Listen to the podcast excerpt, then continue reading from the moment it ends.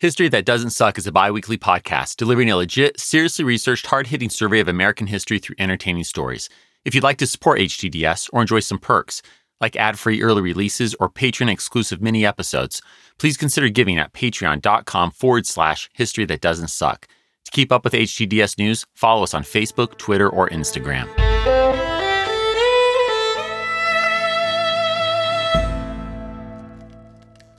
It's an unspecified day likely 1905.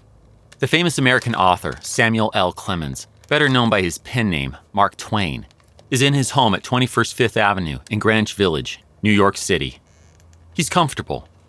The white haired writer with a walrus mustache is wearing his dressing gown and slippers. And that's when his illustrator and friend, Dan Beard, drops in. What the details of this visit are, I can't say, but at some point, Mark Twain, who, in the wake of the Spanish American and Philippine American Wars, has become vice president of the American Anti Imperialist League, decides to read a new short story of his to Dan. It's called The War Prayer. Let's listen in as Mark reads. It was a time of great and exalting excitement. The country was up in arms, the war was on, in every breast burned the holy fire of patriotism. The drums were beating, the bands playing, the toy pistols popping, the bunched firecrackers hissing and spluttering. On every hand and far down the receding and fading spread of roofs and balconies, a fluttering wilderness of flags flashed in the sun. Daily, the young volunteers marched down the wide avenue, gay and fine in their new uniforms, the proud fathers and mothers and sisters and sweethearts cheering them with voices choked with happy emotion as they swung by. Nightly, the packed mass meetings listened, panting, to patriot oratory which stirred the deepest deeps of their hearts, and which they interrupted at briefest intervals with cyclones of applause, the tears running down their cheeks the while. In the churches, the pastors preached devotion to flag and country and invoked the God of battles, beseeching his aid in our good cause, an outpouring of fervid eloquence which moved every listener. It was indeed a glad and gracious time, and the half dozen rash spirits that ventured to disapprove of the war and cast a doubt upon its righteousness straightway got such a stern and angry warning that for their personal safety's sake, they quickly shrank out of sight and offended no more in that way. Sunday morning came. Next day, the battalions would leave for the front. The church was filled. The volunteers were there, their young faces alight with martial dreams. Visions of the stern advance, the gathering momentum, the rushing charge, the flashing sabers, the flight of the foe, the tumult, the enveloping smoke, the fierce pursuit, the surrender, them home from the war, bronzed heroes, welcomed, adored, submerged in golden seas of glory. With the volunteers sat their dear ones, proud, happy, and envied by the neighbors and friends who had no sons and brothers to send forth to the field of honor, there to win for the flag, or, failing, die the noblest of noble deaths. The service proceeded. A war chapter from the Old Testament was read.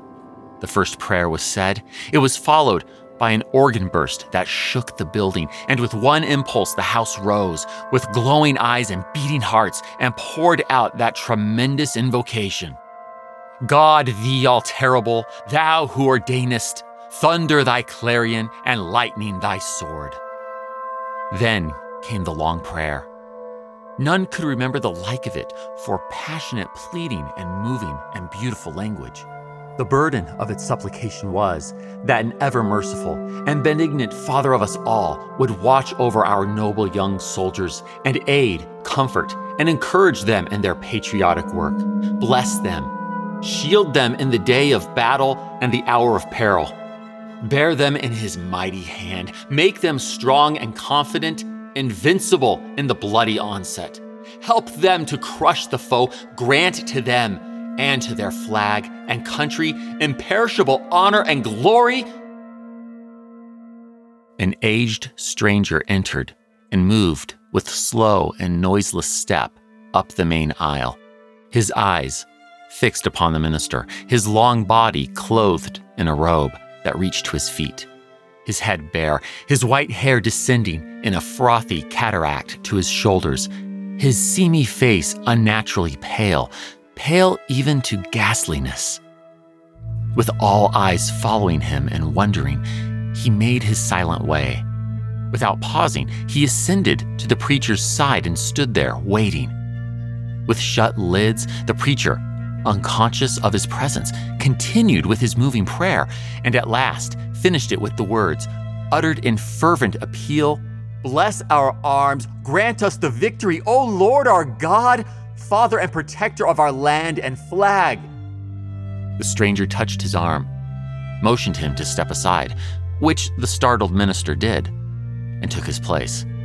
During some moments, he surveyed the spellbound audience with solemn eyes in which burned an uncanny light. Then, in a deep voice, he said, I come from the throne, bearing a message from Almighty God. The words smote the house with a shock. If the stranger perceived it, he gave no attention.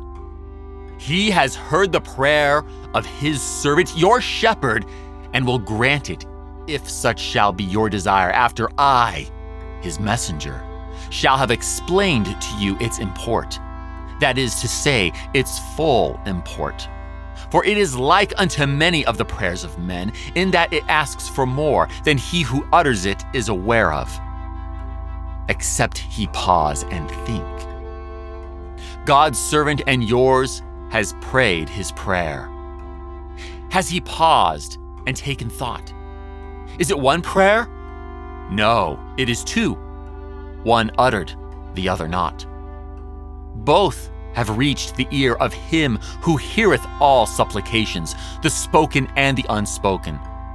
Ponder this, keep it in mind. If you would beseech a blessing upon yourself, beware, lest without intent you invoke a curse upon a neighbor at the same time. If you pray for the blessing of rain upon your crop, which needs it, by that act you are possibly praying for a curse upon some neighbor's crop which may not need rain and can be injured by it. You have heard your servant's prayer, the uttered part of it. I am commissioned of God to put into words the other part of it, that part which the pastor and also you in your hearts fervently prayed silently and ignorantly and unthinkingly? God grant that it was so. You heard these words Grant us the victory, O Lord our God. That is sufficient. The whole of the uttered prayer is compact in those pregnant words. Elaborations were not necessary. When you have prayed for victory, you have prayed for many unmentioned results which follow victory, must follow it, cannot help but follow it. Upon the listening Spirit of God the Father fell also the unspoken part of the prayer he commandeth me to put it into words. Listen, O Lord our Father, our young patriots, idols of our hearts, go forth to battle. Be thou near them, with them in spirit.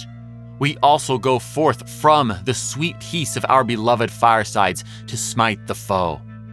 O Lord our God, help us to tear their soldiers to bloody shreds with our shells.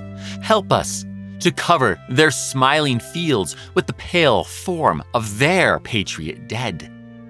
Help us to drown the thunder of the guns with the shrieks of their wounded, writhing in pain. Help us to lay waste their humble homes with a hurricane of fire. Help us to wring the hearts of their unoffending widows with unavailing grief. Help us to turn them out roofless with their little children to wander unfriended the wastes of their desolated land in rags and hunger and thirst, sports of the sun, flames of summer, and the icy winds of winter, broken in spirit, worn with travail, imploring thee for the refuge of the grave and denied it. For our sakes who adore thee, Lord, blast their hopes, blight their lives, protract their bitter pilgrimage, make heavy their steps, water their way with their tears, stain the white snow with the blood of their wounded feet. We ask it in the spirit of love, of Him who is the source of love and who is the ever faithful refuge and friend of all that are sore beset and seek His aid with humble and contrite hearts. Amen. Ye have prayed it. If ye still desire it, speak. The messenger of the Most High waits. It was believed afterward that the man was a lunatic because there was no sense in what he said. The story finished. The aging author comments that those he shared it with, including his daughter, Jean, have told him not to publish this satirical anti imperialist tale. It'd be taken, they say, as sacrilege. Dan presses the issue. Still, you are going to publish it, are you not? Rising, Mark Twain paces back and forth in his slippers.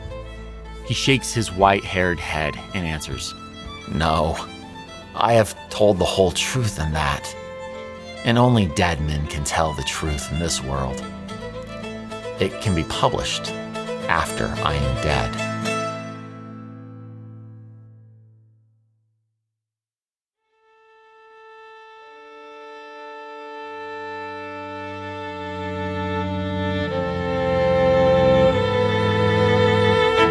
Welcome to History That Doesn't Suck.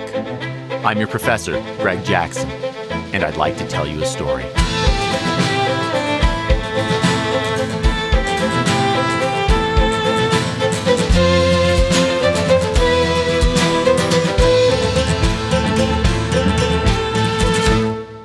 Mark Twain will get his way. This anti imperialist short story of his we just heard, entitled War Prayer, won't be published in full until 13 years after his death in 1923. But is he right? Would early 20th century Americans consider it sacrilege? In a way, that's our question today, because it strikes at the heart of the presidential election of 1900. That's right. It's time to witness the 20th century's first presidential contest, and it's a rematch. As in episode 98's 1896 election, we have the Republican now incumbent president, William McKinley, squaring off against his Democratic challenger, the great commoner, William Jennings Bryan. And while WJB is certainly still thinking about bimetallism, he and the Democratic Party also hoping to make this election a referendum of sorts on the McKinley administration's pro imperialist policies. To follow all of this, we'll first head back a few years to witness the creation of the Anti Imperialist League. We'll then see how and why New York's independent minded, pro reform, and pro imperialism governor, Theodore Roosevelt, ends up as William McKinley's running mate. And finally, we'll take in two different narratives as the McKinley camp depicts American imperialism as a liberty spreading virtue, and WJB calls it a liberty killing vice. Mark Twain, Andrew Carnegie, Teddy Roosevelt, William Jennings Bryan, this episode has them all. And we start by returning to the year of the Spanish American War. Here we go. Rewind. It's a warm summer's afternoon, June 15th, 1898, and a crowd of several hundred has gathered in Boston, Massachusetts, at what we might call one of the Republic's most sacred spaces, Faneuil Hall. Sure, it's seen some remodeling, but at its heart, this is the same brick building where 18th century patriots gave ear as James Otis and Samuel Adams railed against the Stamp Act, where 19th century abolitionists decried the legality of slavery. And today, these well to do Bostonians see themselves as adding to the legacy of this storied building as they come together to protest what they see as another egregious violation of American values imperialism. Let me get you up to speed real quick. The USS Maine blew up in Cuba's Havana harbor four months ago. The Spanish American War officially began two months ago. And while this war started with the noble intention of liberating Cuba, some are now talking of annexing the Caribbean island, perhaps Puerto Rico too. And even though the Navy has nullified the threat of a Spanish naval attack coming from the Pacific, U.S. troops are now heading to the Philippines. What's more, this very day, this very minute, the House of Representatives is debating annexing the Hawaiian Islands via a joint resolution, and that, unlike these other islands, doesn't even have anything to do with Spain. All of this year's potential non democratic overseas expansion is what's brought this anti imperialist crowd together today. They've come in response to the call put out in the Boston Evening Transcript by a retired banker and respected community leader, Gamaliel Bradford. Okay, that's the long and short of things. Now let's see where this meeting goes. It's now 3 p.m. The crowd quiets down as the meeting's organizers ascend the few steps up to the raised platform and find their seats. Among those on the stand is Gamaliel Bradford, the kind eyed, bearded Bostonian, a proud descendant of Plymouth Colony Governor William Bradford and abolitionist New Englanders. Soon approaches the podium. He calls the meeting to order, then begins his address. We are not here to oppose the war. We are here to deal with a far graver issue, to insist that a war begun in the name of humanity shall not be turned into a war for empire, that an attempt to win for Cubans the right to govern themselves shall not be made an excuse for extending our sway of alien peoples without their consent. We are to be a world power, but the question is whether we shall be a power for beneficence or malfeasance everything is against the policy of conquest. As Gamaliel finishes, others follow, likewise expressing concerns that the now powerful United States is on a path toward contradicting its values. These include the 70 year old white haired Unitarian minister, Reverend Charles G. Ames. Charles sets up two different visions of America's future one noble, the other despotic before warning against the latter, much like the old prophet in Mark Twain's, at this point, yet to be written war prayer. In one, we may see puissant young America moving in the forefront of the nations along the lines of orderly progress.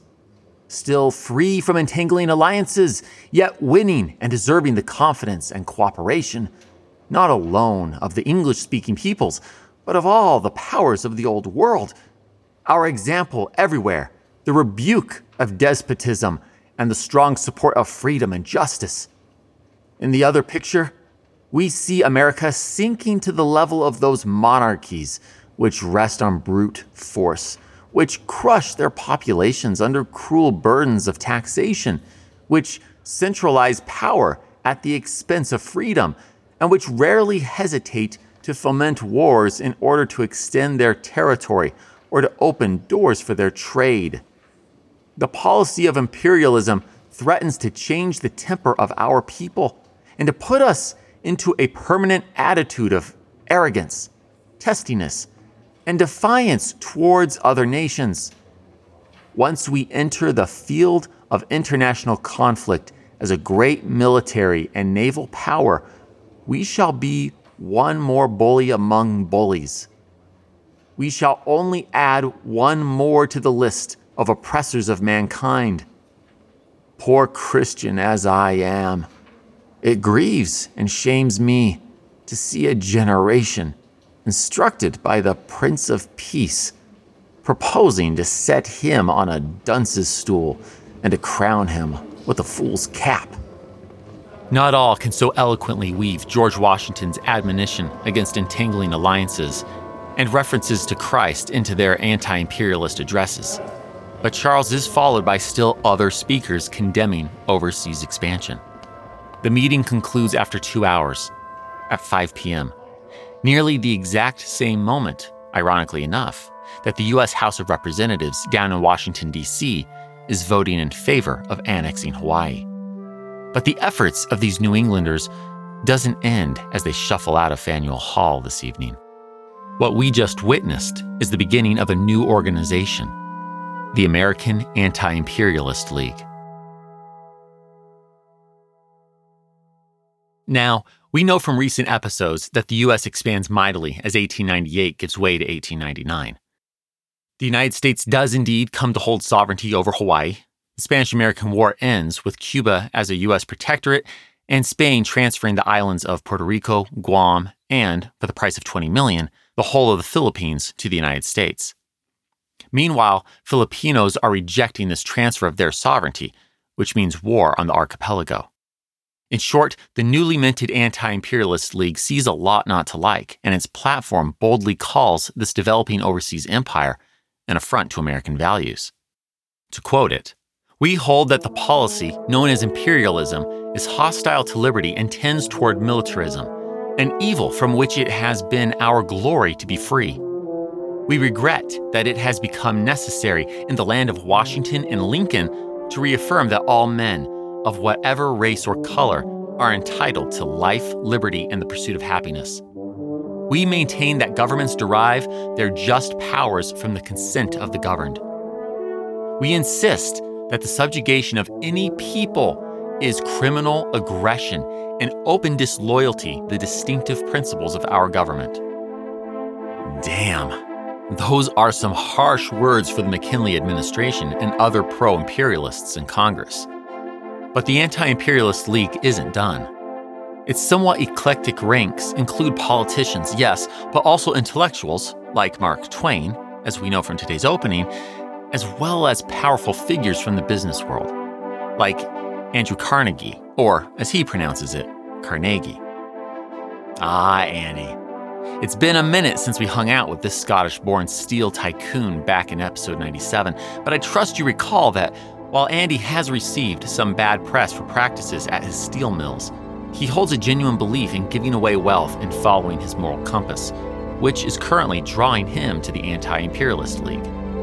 As the Spanish American War ends, Andy publishes an article suggesting that the question of empire will define the United States as much as the American Revolution and the Civil War. Here's a small taste.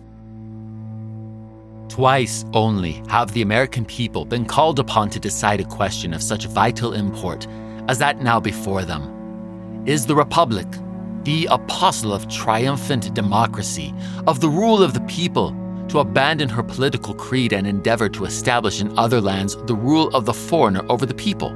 Triumphant despotism?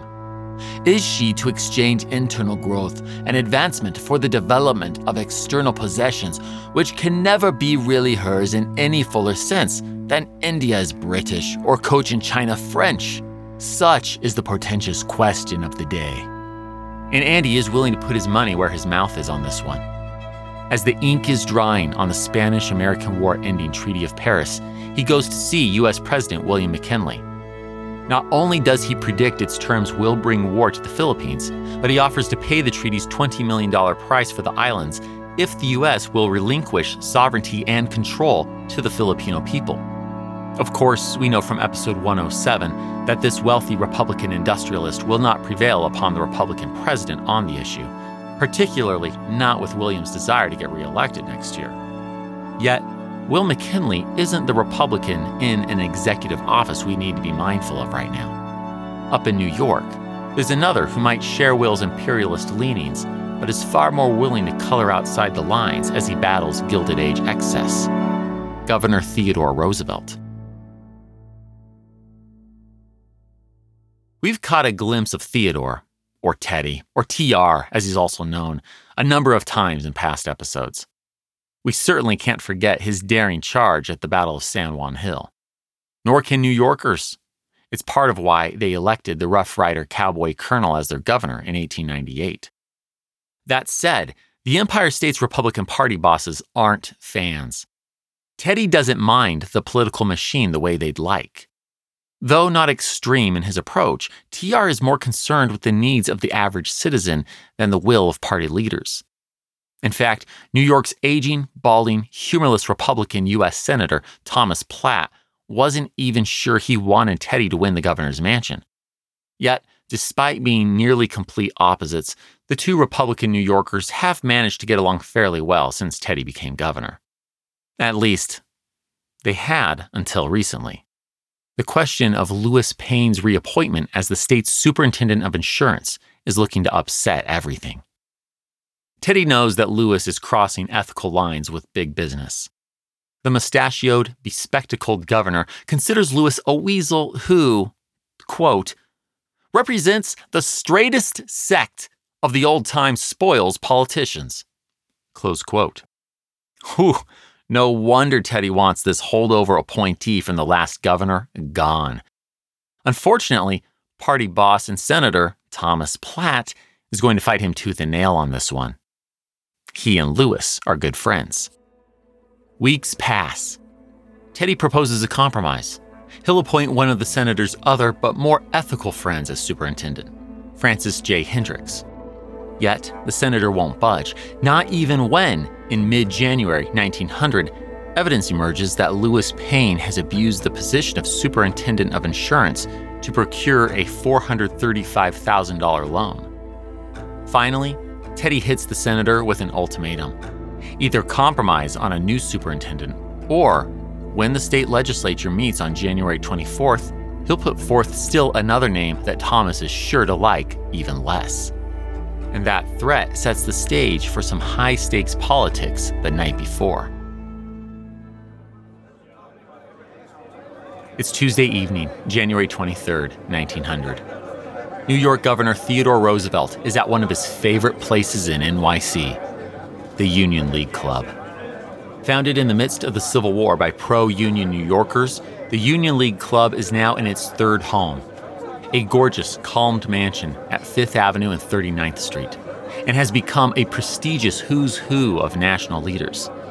Indeed, join the gents chatting and dining here on any given night, you just might bump into the famous political cartoonist Thomas Nast, the banking titan J.P. Morgan, or, of course, the governor, Teddy. TR loves the club, so when Benjamin Odell asked if they could talk about this superintendent of insurance situation one last time, the governor told Ben this is where he would find him tonight. Once seated and situated, the two Republicans get down to business. Teddy again offers his compromise. While he won't permit Louis Payn to continue as superintendent of insurance, he is willing to accept another of Senator Thomas Platt's men, Mr. Francis Hendricks. But Ben makes it clear that he isn't here to negotiate. He's here on behalf of the senator and party boss to deliver a threat. Teddy can reinstate Louis Payn as superintendent, or the senator will ensure his reputation and political career are destroyed. Ben urges TR to give in for his own sake.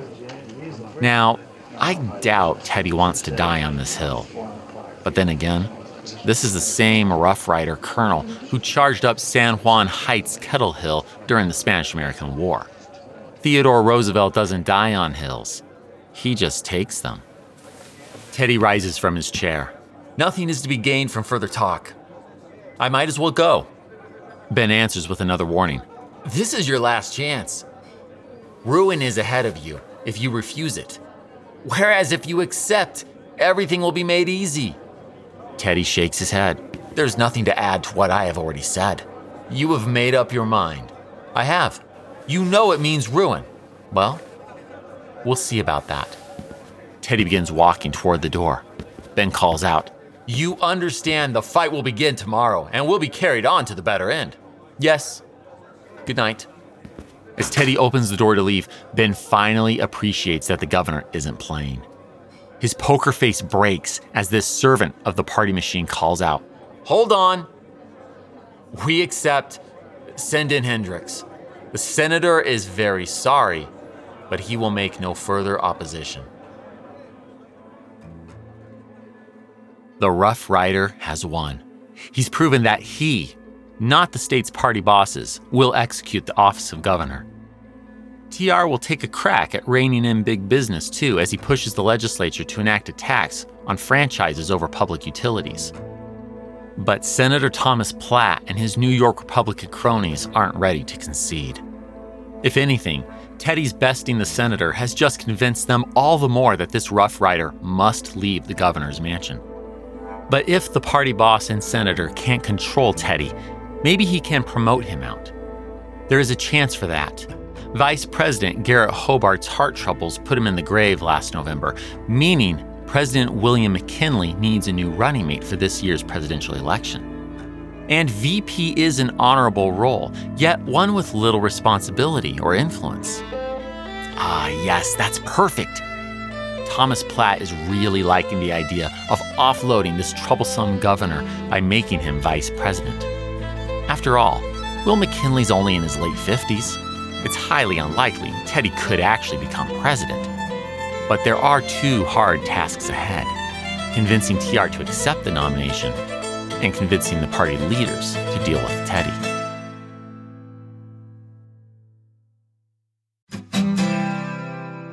eBay Motors is here for the ride. Remember when you first saw the potential?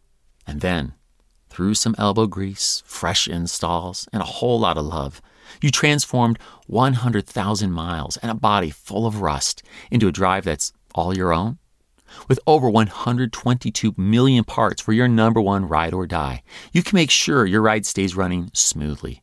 Brake kits, LED headlights, exhaust kits, turbochargers, bumpers, whatever your baby needs. eBay Motors has it. And with eBay Guaranteed Fit, it's guaranteed to fit your ride the first time, every time, or your money back. Plus, at these prices, oh, you're burning rubber, not cash. Keep your ride or die alive at ebaymotors.com. Eligible items only, exclusions apply. Want to learn how you can make smarter decisions with your money? Well, I've got the podcast for you.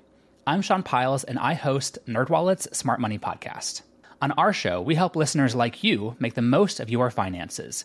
I sit down with NerdWallet's team of nerds, personal finance experts in credit cards, banking, investing, and more. We answer your real-world money questions and break down the latest personal finance news. The Nerds will give you the clarity you need by cutting through the clutter and misinformation in today's world of personal finance. We don't promote get rich quick schemes or hype unrealistic side hustles. Instead, we offer practical knowledge that you can apply in your everyday life. You'll learn about strategies to help you build your wealth, invest wisely, shop for financial products, and plan for major life events. And you'll walk away with the confidence you need to ensure that your money is always working as hard as you are.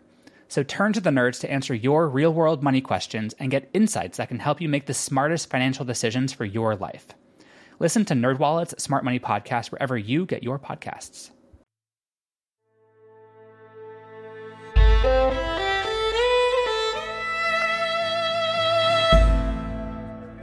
It's mid June 1900, the weekend before the Republican National Convention in Philadelphia, Pennsylvania. Four early arriving Republicans from New York are seated in Senator Thomas Platt's room at the Hotel Walton, engaged in an intense conversation. Apart from the senator, the others present are Edward Lauterbach, aka Smooth Ed, the senator's friend whom we met at the Union League Club, Benjamin Odell, and the very man he met there, New York Governor Theodore Roosevelt. The topic of their discussion is the possibility of Teddy's nomination for vice president at the soon to start convention. Teddy slams his fist on the table and exclaims, I can't do it! It's about the same time that a delegate from Kansas, J.R. Burton, makes his presence known. He and his fellow Kansans have been waiting patiently to meet TR since he told them he'd be back in a few minutes, about an hour ago. JR addresses the former Rough Rider. Colonel Roosevelt, the delegation from the Imperial State of Kansas is waiting upstairs for you to keep your promise. As JR continues, it's clear these men from Kansas mean to nominate Teddy for VP. The senator's face lights up. Ben Odell chimes in. Well, that settles it. Teddy sighs, stands up, and goes to greet this group of Midwestern delegates. TR's preeminent multi volume biographer, Edmund Morris, will later sum up this week of the Rough Rider's life perfectly. Quote, Theodore Roosevelt's behavior at the Republican National Convention in June 1900, while entirely characteristic, was so puzzling as to defy logical analysis. Close quote. Let me elaborate. We know that Teddy genuinely does not want to be nominated for vice president. Yet, he chose to attend the convention. What's more, he stayed in the limelight throughout the week. It seems Teddy has genuine misgivings, but also doesn't know how not to move forward with this nomination for vice president. And perhaps his dear friend, the senator from Massachusetts, Henry Cabot Lodge, is wearing him down. Unlike the senator from New York who wants Teddy and DC to get rid of him, this senator sees vice president as the smart next move for his bespectacled friend's career. Meanwhile, the support gathering for Teddy as VP at this convention has chairman and Republican kingmaker Mark Hanna terrified and furious. As an opponent of the Spanish American War, Mark is strongly opposed to the candidacy of this pro war Rough Rider. He can't believe New York Party bosses think the way to silence TR is to elevate him from governor to VP. In fact, the Kingmaker loses it on a group of pro Teddy delegates. When they ask him what's the matter with the Rough Riders candidacy, Mark answers Matter? Matter? Why, everyone's gone crazy. What is the matter with all of you?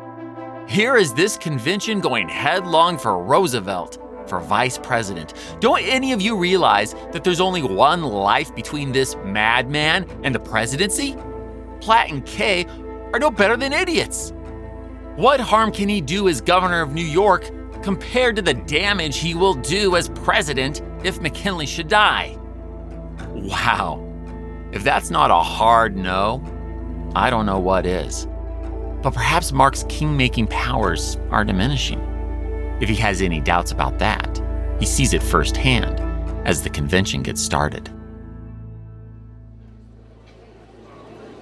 It's just past 12 noon, June 19, 1900. We're in Philadelphia's Exposition Auditorium, where thousands are packed into the seats, ready for the Republican National Convention to begin. With the strike of the gavel, Chairman Mark Hanna calls the convention to order. Then, a tardy figure enters from the back. It's Theodore Roosevelt. Teddy has a martial flair about him. His walk is almost a march. His hat bears a striking resemblance to the one he wore during the Spanish American War. Some see this as an unspoken acknowledgement on his part that he will accept the nomination. The hall erupts with applause, cheers, and chants of We want Teddy! We want Teddy! It seems Teddy has accepted the path to the vice presidency, and the delegates are loving it. The next day, Senator Thomas Platt's friend, Matthew Quay of Pennsylvania, moves for an amendment to the convention's rules. The proposal is to reduce the number of state delegations by a ratio of 1 to a 1,000 votes cast in each state. I know. That feels like a comment out of nowhere. But it isn't. The Pennsylvanian is playing political chess. He knows this reduction will hurt the Southern delegates most, and they tend to support Chairman Mark Hanna. Chairman, not a fan of Teddy Roosevelt, Mark Hanna. With the vote held off temporarily, Mark asks the Pennsylvanian what he really wants. Matthew Quay answers If you will nominate Roosevelt, I will withdraw the resolution. Mark sees the writing on the wall. The Kingmaker has been outdone. The convention concludes June 21st with only one of the 926 delegates abstaining from supporting TR. That delegate is TR. He says he just doesn't feel right voting for himself. Thus, New York Republican bosses breathe a sigh of relief at the thought of getting this rough riding reformer out of their hair. But Teddy's only gone, gone if the Republicans win. And while TR may give the Republican ticket a young, handsome, strong war hero, the Democrats are ready to clap back with a charismatic household name of their own. It's nearly 2:30 in the afternoon, Wednesday, August 8th, 1900. A massive crowd is parading to Military Park in Indianapolis, Indiana. The people here are excited to celebrate the Democratic Party's presidential ticket for the upcoming election. It's the same man whom the Dems ran 4 years ago in 1896. The eloquent great commoner as he's known, William Jennings Bryan. Let me catch you up on the Democratic side of things as the good people of Indianapolis continue to gather. The Dems held their national convention about a month ago, from July 4th through 6th, in Kansas City, Missouri. Everyone there, from the movers and shakers to the unknown 16 year old volunteer there with his dad, a kid named Harry S. Truman. knew William would again clinch the Democratic nomination for president. Perhaps William's greatest competition this year came from the famous Battle of Manila Bay hero, Admiral George Dewey, but the Navy man proved a lackluster politician so fast he dropped out before the convention even began. As for vice president, the party's going with a seasoned pro, Grover Cleveland's VP from 1893 to 1897, Adlai Stevenson. And today, this dynamic duo will officially receive notification of their nomination with great pomp and circumstance.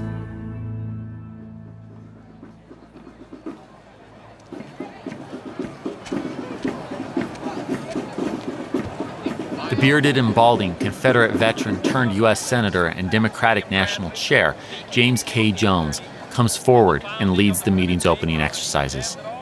Indianapolis Mayor Thomas Taggart then welcomes William and Adlai to the city. A couple more speeches follow, but soon we come to the main event. William Jennings Bryan's remarks. Raucous applause and cheers explode from the crowd as WJB takes his place at the podium. He then opens his speech with all the eloquence and populist sentiments we'd expect from the one and only WJB. When I say that the contest of 1900 is a contest between democracy on the one hand and plutocracy on the other, I do not mean to say that all our opponents have deliberately chosen to give to organized wealth a predominating influence in the affairs of the government. But I do assert that on the important issues of the day, the Republican Party is dominated by those influences which constantly tend to substitute the worship of mammon for the protection of the rights of man. The maxim of Jefferson equal rights to all and special privileges to none, and the doctrine of Lincoln that this should be a government of the people, by the people, and for the people are being disregarded and the instrumentalities of government are being used to advance the interests of those who are in a position to secure favors from the government. Against us are arrayed a comparatively small but politically and financially powerful number who really profit by Republican policies. Religious references, concerns about money power. Pretty part and parcel for the cross of gold bearing Silverite William Jennings Bryan we came to know in episode 98. And yes, he'll revisit his favorite subject, bimetallism, or free silver. But William isn't here just to rehash issues from 1896. He's also going after imperialism. Let's listen as he continues. Someone has said that a truth once spoken can never be recalled. It goes on and on and no one can set a limit to its ever widening influence. But if it were possible to obliterate every word written or spoken in defense of the principles set forth in the Declaration of Independence, a war of conquest would still leave its legacy of perpetual hatred, for it was God Himself who placed in every human heart the love of liberty. He never made a race of people so low in the scale of civilization or intelligence that it would welcome a foreign master. Those who would have this nation enter upon a career of empire must consider not only the effect of imperialism on the Filipinos, but they must also calculate its effects upon our own nation. We cannot repudiate the principle of self government in the Philippines without weakening that principle here. Lincoln said that the safety of this nation was not in its fleets, its armies, or its forts, but in the spirit which prizes liberty as the heritage of all men in all lands everywhere. And he warned his countrymen that they could not destroy this spirit without planting the seeds of despotism at their own doors. Even now, we are beginning to see the paralyzing influence of imperialism. The forcible annexation of territory to be governed by arbitrary power differs as much from the acquisition of territory to be built up into states as a monarchy differs from a democracy. The Democratic Party does not oppose expansion when expansion enlarges the area of the republic and incorporates land which can be settled by American citizens, or adds to our population people who are willing to become citizens and are capable of discharging their duties as such. George Washington, Thomas Jefferson, Henry Clay, Abraham Lincoln, the Bible itself. William Jennings Bryan cites them all as he tackles several pro imperialist arguments. He calls imperialism unwise, immoral. He declares that as president, he will end the imperialist policies of William McKinley. For the United States is no monarchy or empire under the rule of King George III. No, it is a republic. And since WJB will later record this speech's powerful conclusion, detailing his vision of the American Republic, I'll let him personally read it. I can conceive of a national destiny which meets the responsibilities of today and measures up to the possibilities of tomorrow. Behold a republic resting securely upon the mountain of eternal truth. A republic applying in practice and proclaiming to the world the self-evident proposition that all men are created equal, that they're endowed with inalienable rights, that governments are instituted among men to secure these rights, and that governments derive their just powers from the consent of the governed. Behold a republic in which civil and religious liberty stimulate all to earnest endeavor, and in which the law restrains every hand uplifted for a neighbor's injury. A republic in which every citizen is a sovereign, but in which no one cares to wear a crown. Behold a republic standing erect while empires all around are bowed beneath the weight of their own armament. A republic whose flag is love, while other flags are only fears.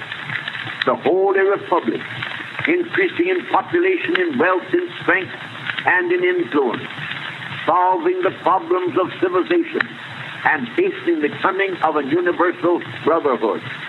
A republic which shakes thrones and dissolves aristocracies by its silent example and gives light and inspiration to those who sit in darkness.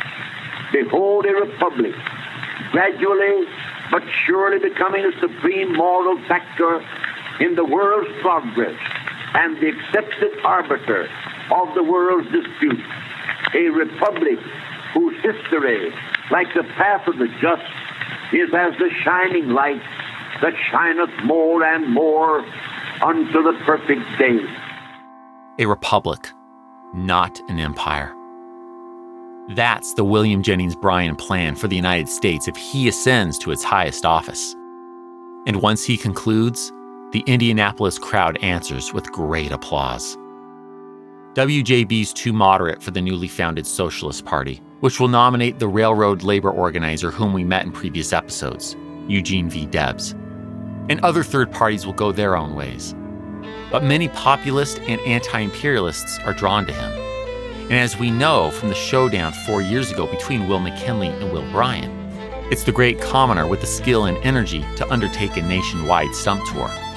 But don't think that the silver tongued Silverite is just going to waltz into the White House.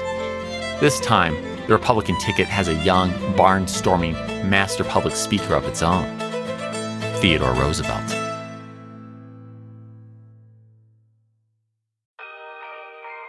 When Johann Rall received the letter on Christmas Day 1776, he put it away to read later. Maybe he thought it was a season's greeting and wanted to save it for the fireside.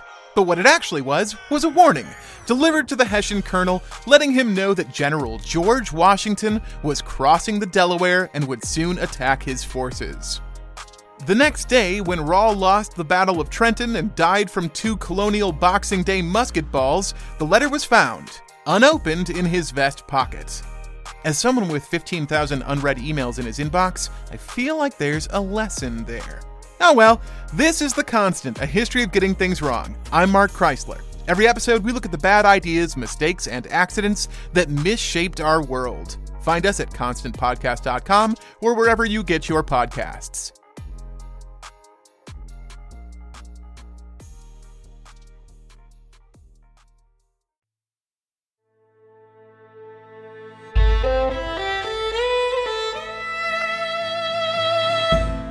It's about 4 in the afternoon, Tuesday, October 2nd, 1900. We're in downtown Lincoln, Nebraska, near the corner of 9th and P Streets, where thousands of excited citizens line the sidewalks, hang from windows, and stand on balconies. The people clap and cheer as Spanish American War veterans parade through. But they really grow excited at the sight of the carriage behind the troops. It's transporting some high ranking dignitaries, and among them is the man of the hour, the hero of San Juan himself, the Republican vice presidential nominee, New York Governor Theodore Roosevelt. Teddy gladly waves to all as he passes by. This is an enormous crowd. It's the largest he's seen at any stop on his nationwide tour for the past month. That's right, stump speeches might not be the president's way of doing things, but TR is happy to go toe to toe with William Jennings Bryan. And now the Rough Rider is proving that even on the great commoner's home turf of Lincoln, Nebraska, he commands a hero's welcome. Truly, that's impressive. Arriving at the state capitol's grounds, Teddy watches as soldiers and participants from various organizations, from the blue uniformed women of the Ida McKinley Club to the men of the Lincoln Club, continue to parade for roughly an hour. But then, as the clock reaches well into the four o'clock hour, Teddy rises and flashes his characteristic grin as he waves his hat to the crowd. Some estimate there's 40,000 people here. But whatever the number is, they respond with deafening cheers and further applause. Teddy's in his element. He moves excitedly from one edge of the platform to the other, waving, matching the energy the people are sending his way. Finally, he speaks. I would have to be built like the octopus we read about to shake hands with all the people I see here. Teddy recounts the material prosperity the U.S. has enjoyed under the McKinley administration. Or, as the Rough Rider puts it, there has been a fusion between Providence and the Republican Party. TR recalls the sacrifices Republicans have made for America since its founding in the mid 19th century. And while citing these Nebraskans' homesteading pioneer heritage, he urges them not to hand the reins of the nation to the Democrats, whose Copperhead faction would have preferred peace to preserving the Union during the Civil War. Now, I ask you not to give this country to the heirs of the Copperheads. You, the sons of pioneers who conquered the wilderness, who pitched new states as men pitch tents. I ask you not to let the country stand as a weakling among nations. Who are the men among your neighbors you respect?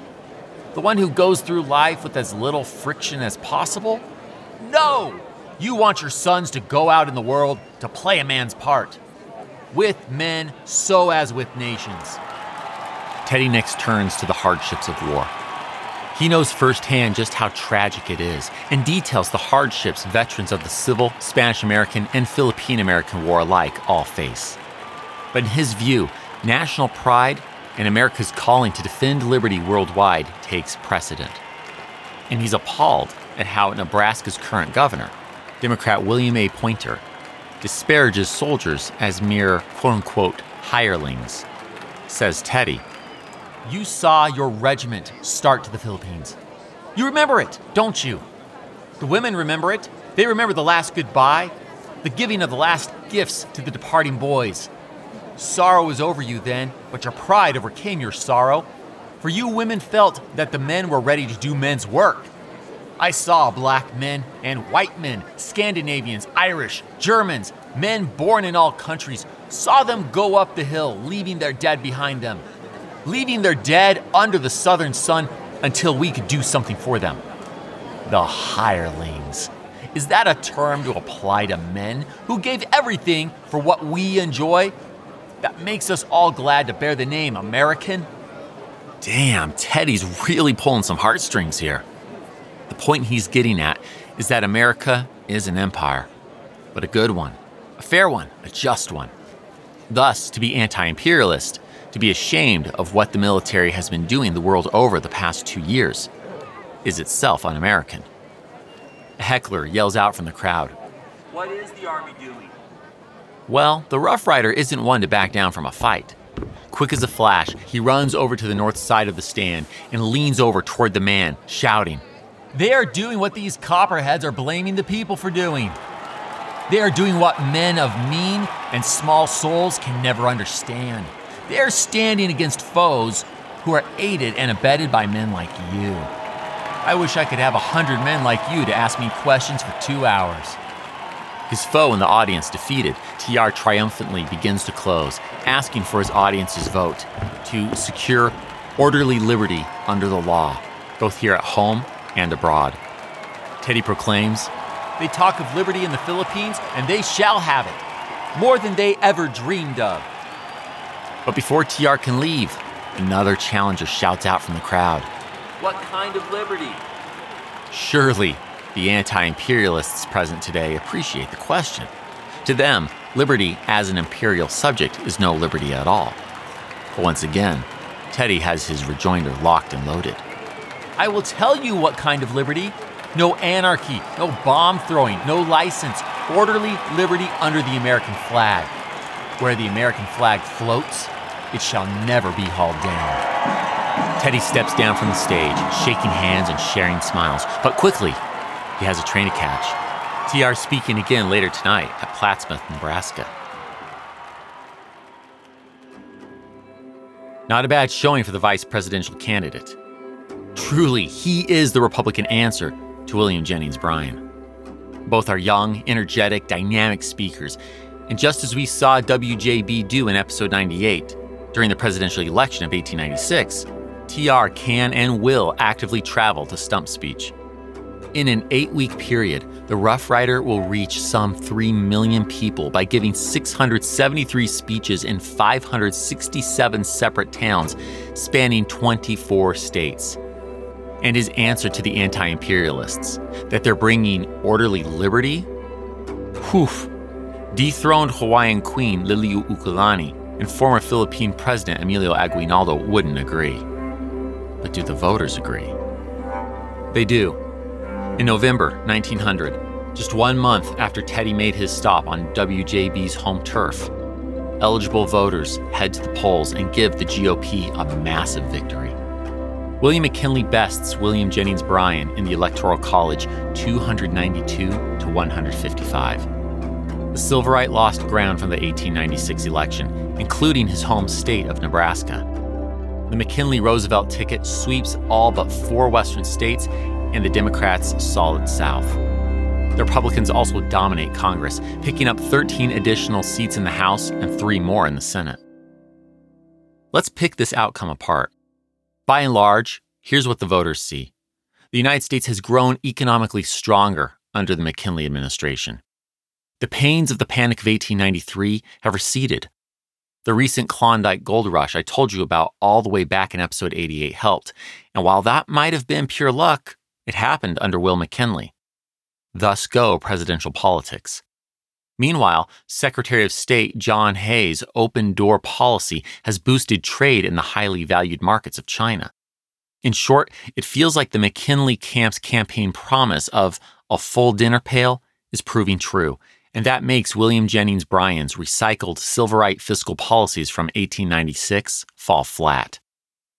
Okay, so strong economy, got that, but what about imperialism? Perhaps more Americans agree with Teddy's view of America as a benevolent overseer than Will Bryan's view of America as an insidious empire. After all, not every Democrat loves Will's anti imperialism stance. The Democratic newspaper, the Memphis Scimitar, describes WJB's anti imperialist speeches as being, quote, composed of about equal parts of misapplied sentiment, garbled history, and championship of semi savages whose hands are red with American blood, which will be welcomed by the Bolo men in the jungles and Europeans who are jealous of our country's progress in wealth, power, and international progress. Close quote. And there you have it. Even some Democrats see the progress in wealth, power, and international affairs that have come under the Republican administration of Will McKinley. Thus, Will Bryan and his anti imperialist ways are left behind. But don't worry, WJB fans. This isn't the last we'll hear from the great commoner. Though, for the moment, the men leading the United States into an overseas frontier at the dawn of what might prove to be an American century are William McKinley and his new VP, Theodore Roosevelt. Time to administer the oath of office. It's March 4th, 1901. Surrounded by congressmen, diplomats, other supporters, and of course, Theodore Roosevelt, President William McKinley stands on a star spangled platform before the U.S. Capitol's likewise flag draped East Front. Intermittently but hard falling rain has chased off some, but a sizable crowd nonetheless stands steady without concern for any heavenly deluge, while cameras shutter and the Supreme Court's Chief Justice, Melville Fuller, administers the oath of office to the re elected president. Having been sworn in, Will leans down and kisses the Bible. The crowd loves it. They look on eagerly as Will moves to the platform's front. It's time for his second inaugural address. Briefly, the renewed president points to the nation's rising economic prosperity, but he then proceeds to speak of the United States' greater place in the world, of his view of American imperialism as a force for good, particularly in Cuba and the presently war torn Philippines. Here are some of the more salient parts. My fellow citizens, when we assembled here on the 4th of March, 1897, there is great anxiety with regard to our currency and credit. None exists now. Then, our Treasury receipts were inadequate to meet the current obligations of the government. Now, they are sufficient for all public needs, and we have a surplus instead of a deficit. There are some national questions in the solution of which patriotism should exclude partisanship. Magnifying their difficulties will not take them off our hands nor facilitate their adjustment. Our institutions will not deteriorate by extension, and our sense of justice will not abate under tropic suns in distant seas. As heretofore, so hereafter will the nation demonstrate its fitness to administer any new estate which events devolve upon it, and in the fear of God will take occasion by the hand and make the bounds of freedom wider yet. The path of progress is seldom smooth. New things are often found hard to do. Our fathers found them so. We find them so. They are inconvenient. They cost us something. But are we not made better for the effort and sacrifice? And are not those we serve lifted up and blessed? My fellow citizens, the public events of the past four years have gone into history. They are too near to justify recital. Some of them were unforeseen, many of them momentous and far reaching in their consequences to ourselves and our relations with the rest of the world. We face at this moment a most important question that of the future relations of the United States and Cuba. With our near neighbors, we must remain close friends our enfranchisement of the people will not be completed until free Cuba shall be a reality, not a name. A perfect entity, not a hasty experiment, bearing within itself the elements of failure. We are not waging war against the inhabitants of the Philippine Islands. A portion of them are making war against the United States. By far, the greater part of the inhabitants recognize American sovereignty and welcome it as a guarantee of order and of security for life, property, liberty, freedom of conscience, and the pursuit of happiness. Order under civil institutions will come as soon as those who now break the peace shall keep it. Force will not be needed or used when those who make war against us shall make it no more. May it end without further bloodshed, and there be ushered in the reign of peace to be made permanent by a government of liberty under law. Will McKinley is no speechmaker like his rival, William Jennings Bryan, or his now Vice President, Theodore Roosevelt. But he's articulated well why the American electorate has stood by him a second time a robust economy and support for an American overseas empire. It seems Mark Twain's friends and family might be right. If published, his soon to be written anti imperialist tale, War Prayer, would likely be taken as sacrilege. Sounds like the famous author, Andrew Carnegie, and the rest of the Anti Imperialist League have their work cut out for them. But whatever one's position on imperialism, it's hard to disagree with Will McKinley on one thing. These last four years, the American age of imperialism, have been full of events, as Will put it, far reaching in their consequences to ourselves and our relations with the rest of the world. From the Pacific to the Caribbean, U.S. territory is no longer bound to the North American continent, and the nation has proven its war capabilities against that of a European power. Truly, the United States is ascendant. But a question must linger in the minds of Republican Party bosses. Will their gamble of making the cowboy Teddy Roosevelt vice president pay off? Will this really keep him out of the game for the next four years? I guess we'll just have to find out next time. History That Doesn't Suck is created and hosted by me, Greg Jackson. Episode researched and written by Greg Jackson and Zachary Weaver. Additional research by Kelsey Dines. Production by Airship. Sound design by Molly Bach. Theme music composed by Greg Jackson. Arrangement and additional composition by Lindsey Graham of Airship. For bibliography of all primary and secondary sources consulted in writing this episode, visit htdspodcast.com. HTDS is supported by fans at patreon.com forward slash history that doesn't suck.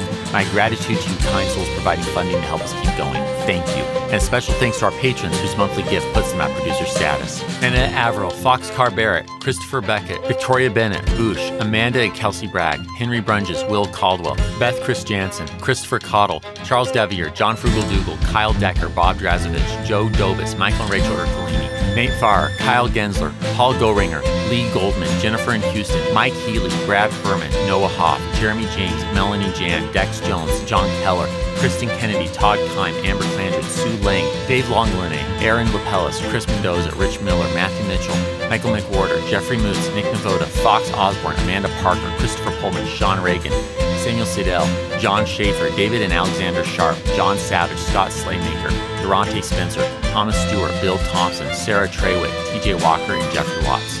Join me in two weeks, where I'd like to tell you a story.